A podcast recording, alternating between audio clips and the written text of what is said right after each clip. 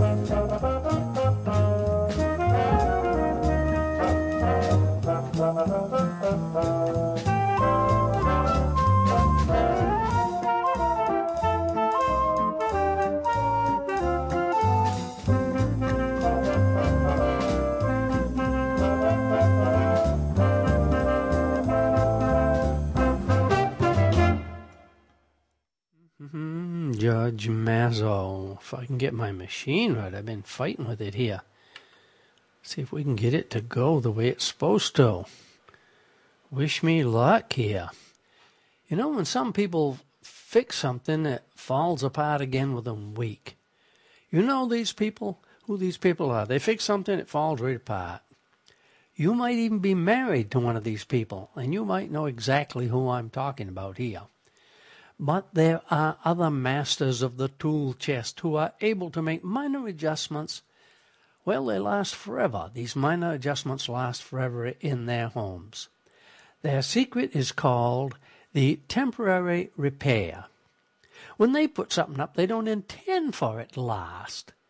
But nothing lasts like a temporary repair.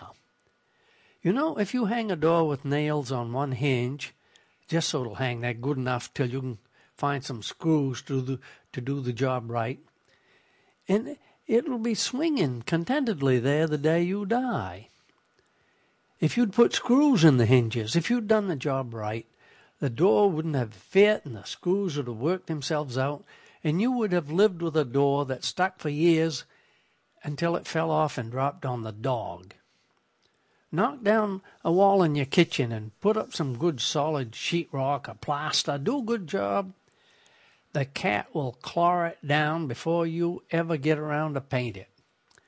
But you know, if you put a piece of plastic in your smashed out car window, you know, just to keep the wind out till you can get over to the junkyard to buy a window to fix it right, that plastic will be there the day you park the old clunker out in the backyard and use the door as a target if you really want something that will hang in there forever, the rule to remember in Maine is nothing lasts like a temporary repair.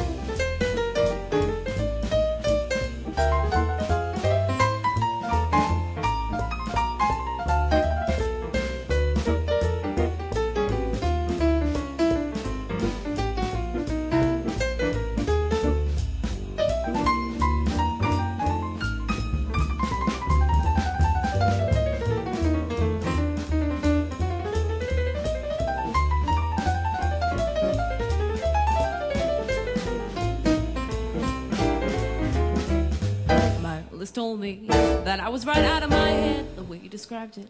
He said I'd be better dead than alive. I didn't listen to his jive. I knew all along that he was all wrong, and I knew that he thought I was crazy, but I'm not. Oh no.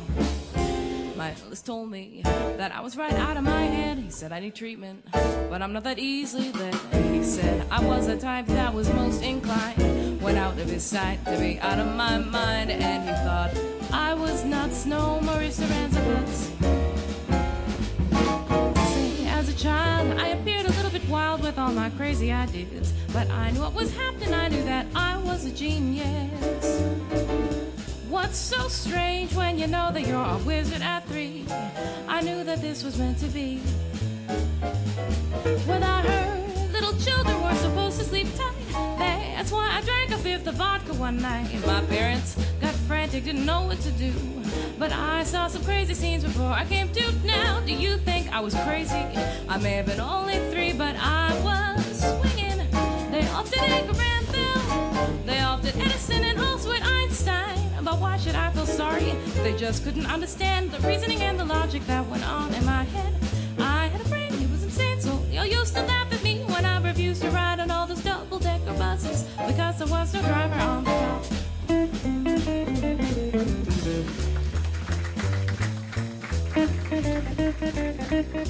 Thank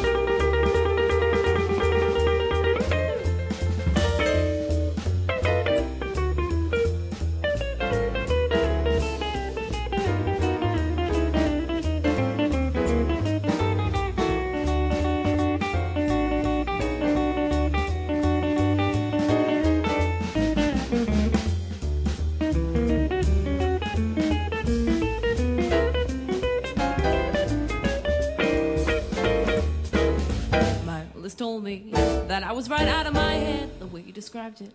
He said I'd be better dead than alive. I didn't listen to his jive. I knew all along that he was all wrong, and I knew that he thought I was crazy, but I'm not. Oh no, my analyst told me that I was right out of my head. But I said, Dear doctor, I think that it's you instead, because I've got a thing that's unique and new. It proves that I'll have the last laugh on you, because instead one head, I got two, and you know two heads are better than one.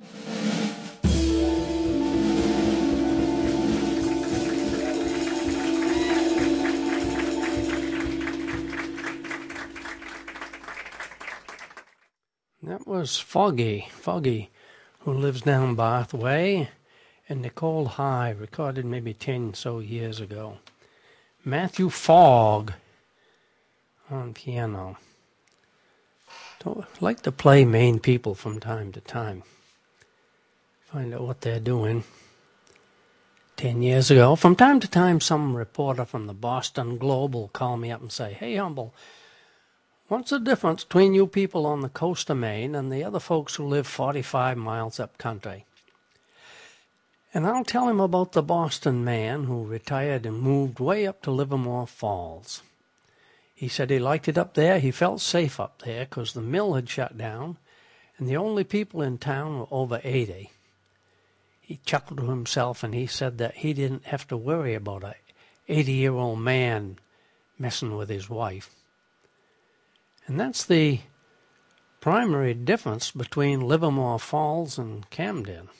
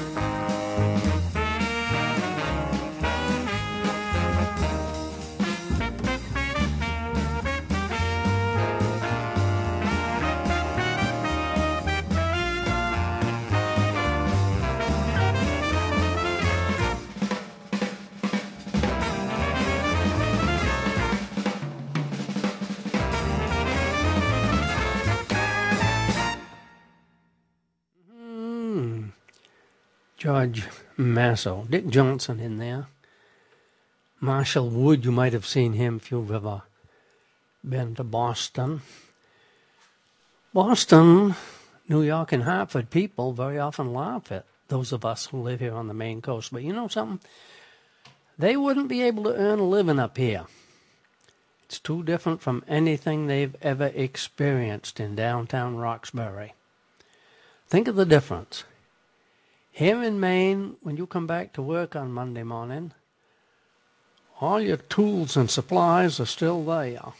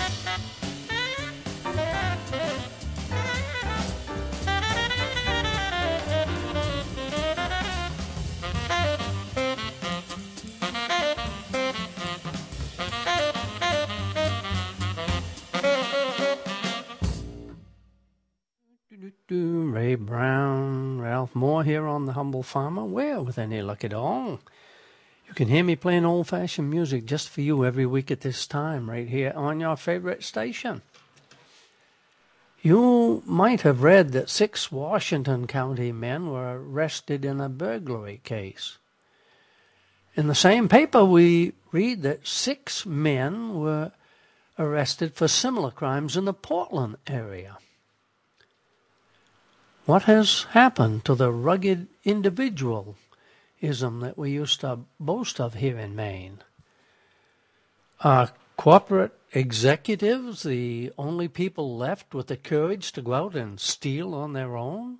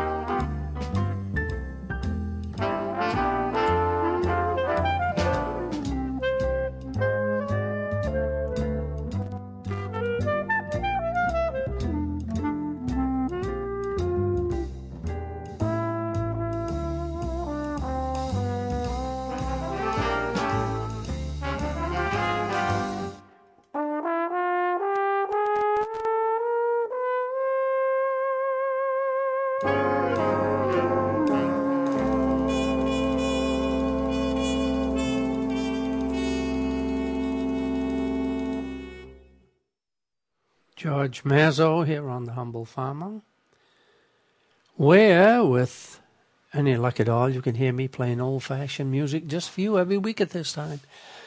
Thank you again for listening. A young man seeking enlightenment once traveled to a faraway land and climbed a tall mountain where a wise old man reputedly dispensed wisdom while perched, of course, on a goat skin at the mouth of his cave. Upon finding the guru, the young man asked if he would tell him how to live a full and happy life. The sage said, If you want to truly appreciate 29 days of every month for the rest of your life, spend that one other day as a volunteer aide for a kindergarten teacher. Yes.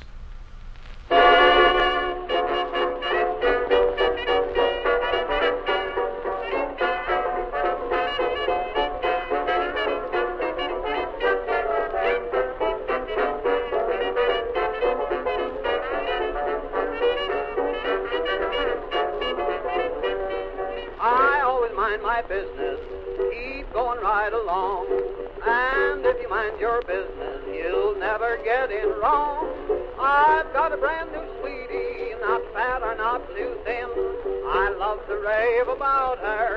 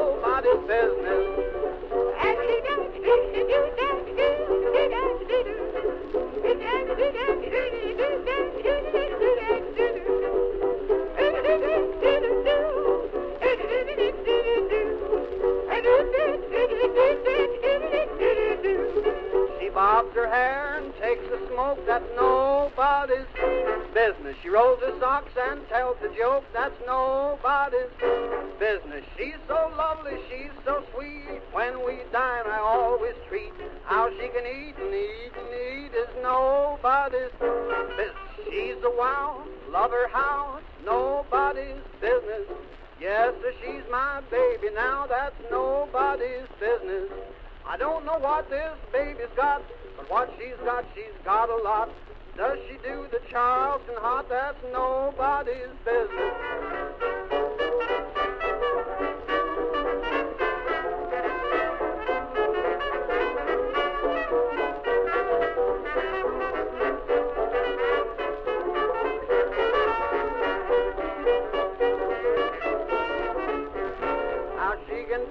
How she can sing is nobody's business. She's got a car and a diamond ring, and that's nobody's business. She's got a cozy little flat. She's got this and she's got that. But where this baby got an at is nobody's business.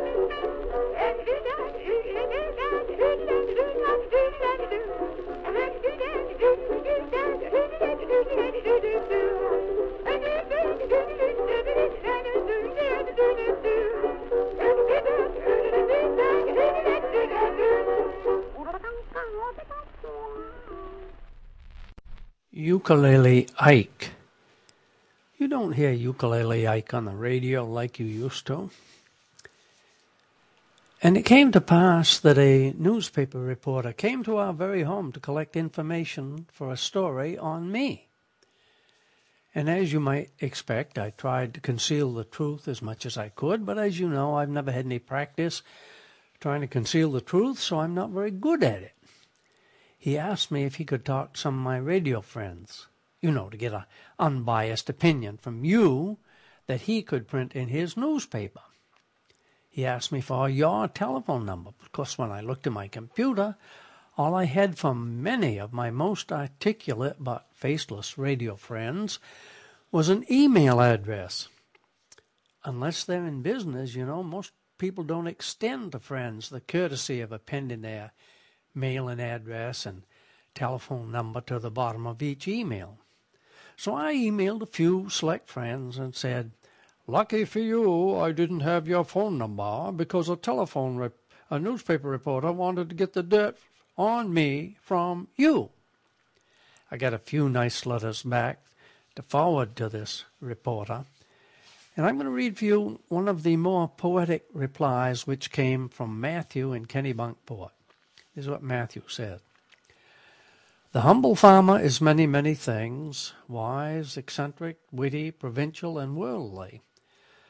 Skoglund's show is filled with simple beauty, and like a dew speckled spider web, its wonder cannot be understood through analysis. As with Howard Cosell, Humble tells it like it is, except, of course, for when he tells it like it isn't. Skoglund's taste in music is impeccable. Clear Channel and other faceless national radio monoliths could take their cues from Humble and play a little more Django Reinhardt with a little less Britney Spears. In essence, Humble's show is real and original. Humble himself is a real, original person, not a personality. Shows like Skoglund's may be a dying breed, and we would all do well to appreciate such treasures while they are with us.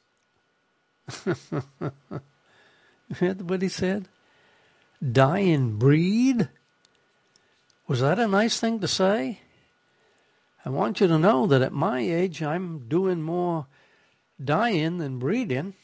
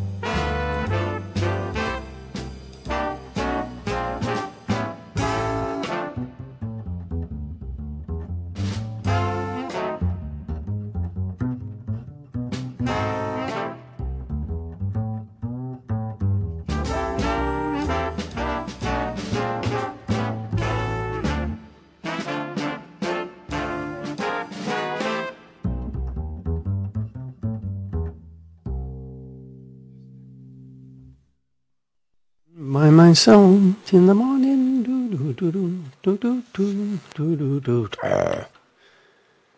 George Masso. I see that's an Irving Berlin tune.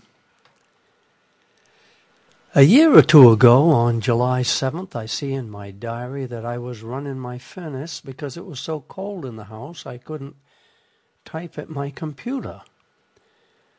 I started out with a hot drink, but let's get serious, you know. When it's 51 degrees outside and rainy with the wind blowing, just putting on a woolly hat and a snowmobile suit inside the house won't do the job for an for an old man who's barely putting out life signs.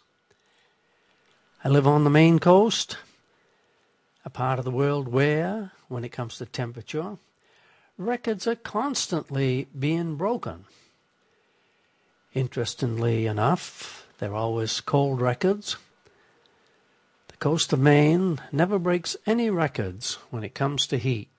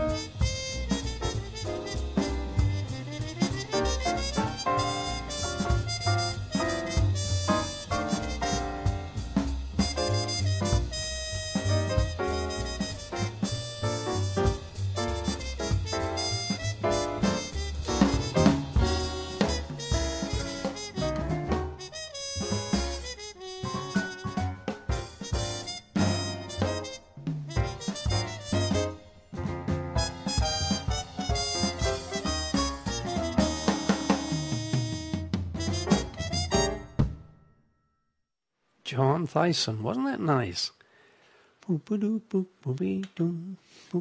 John Thiessen was in my sister's Sonia's class at the Eastman School of Music in 1956. And Monhegan is an island which is 10 or so miles off the coast of St. George, Maine, where I live. Unless the weather has been very, very cold, one goes down to Monhegan in a boat. The Monhegan boat is the Laura B, and when I creep aboard the Laura B to go down to Monhegan, I go back aft in the cabin and I put some blankets on the seat and I lie down and I try to sleep. And every time I'd go to Monhegan, I did this for years and years without realizing why I did this. But the last time I went down to Monhegan, I saw two young boys trying to sleep on the boat. And it reminded me that around 60 years ago, when I was in the Coast Guard in Rockland down on C Street, the only thing I wanted to do on the ship was hit the rack, which is, as you well know, another way of saying drop in my tracks and get some sleep. Habits cultivated. Think about this. Habits cultivated when one is young die hard. Are you an old sailor? Do you find that even after 60 years, Every time you get on a boat, you still have an uncontrollable urge to hit the rack?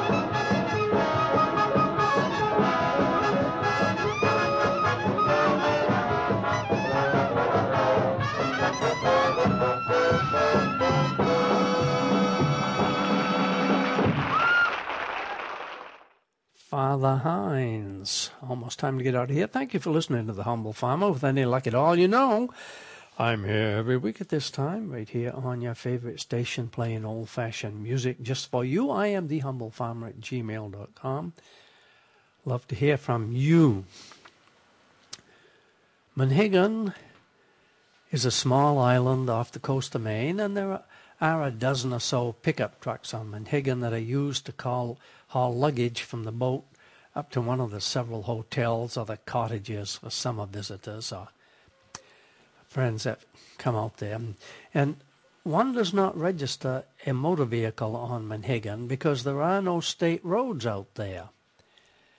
But, as I said, there are several pickup truck workhorses and on one of these pickup trucks, I once saw a bumper sticker that I would like to have.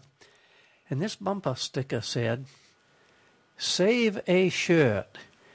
Eat your lobster naked.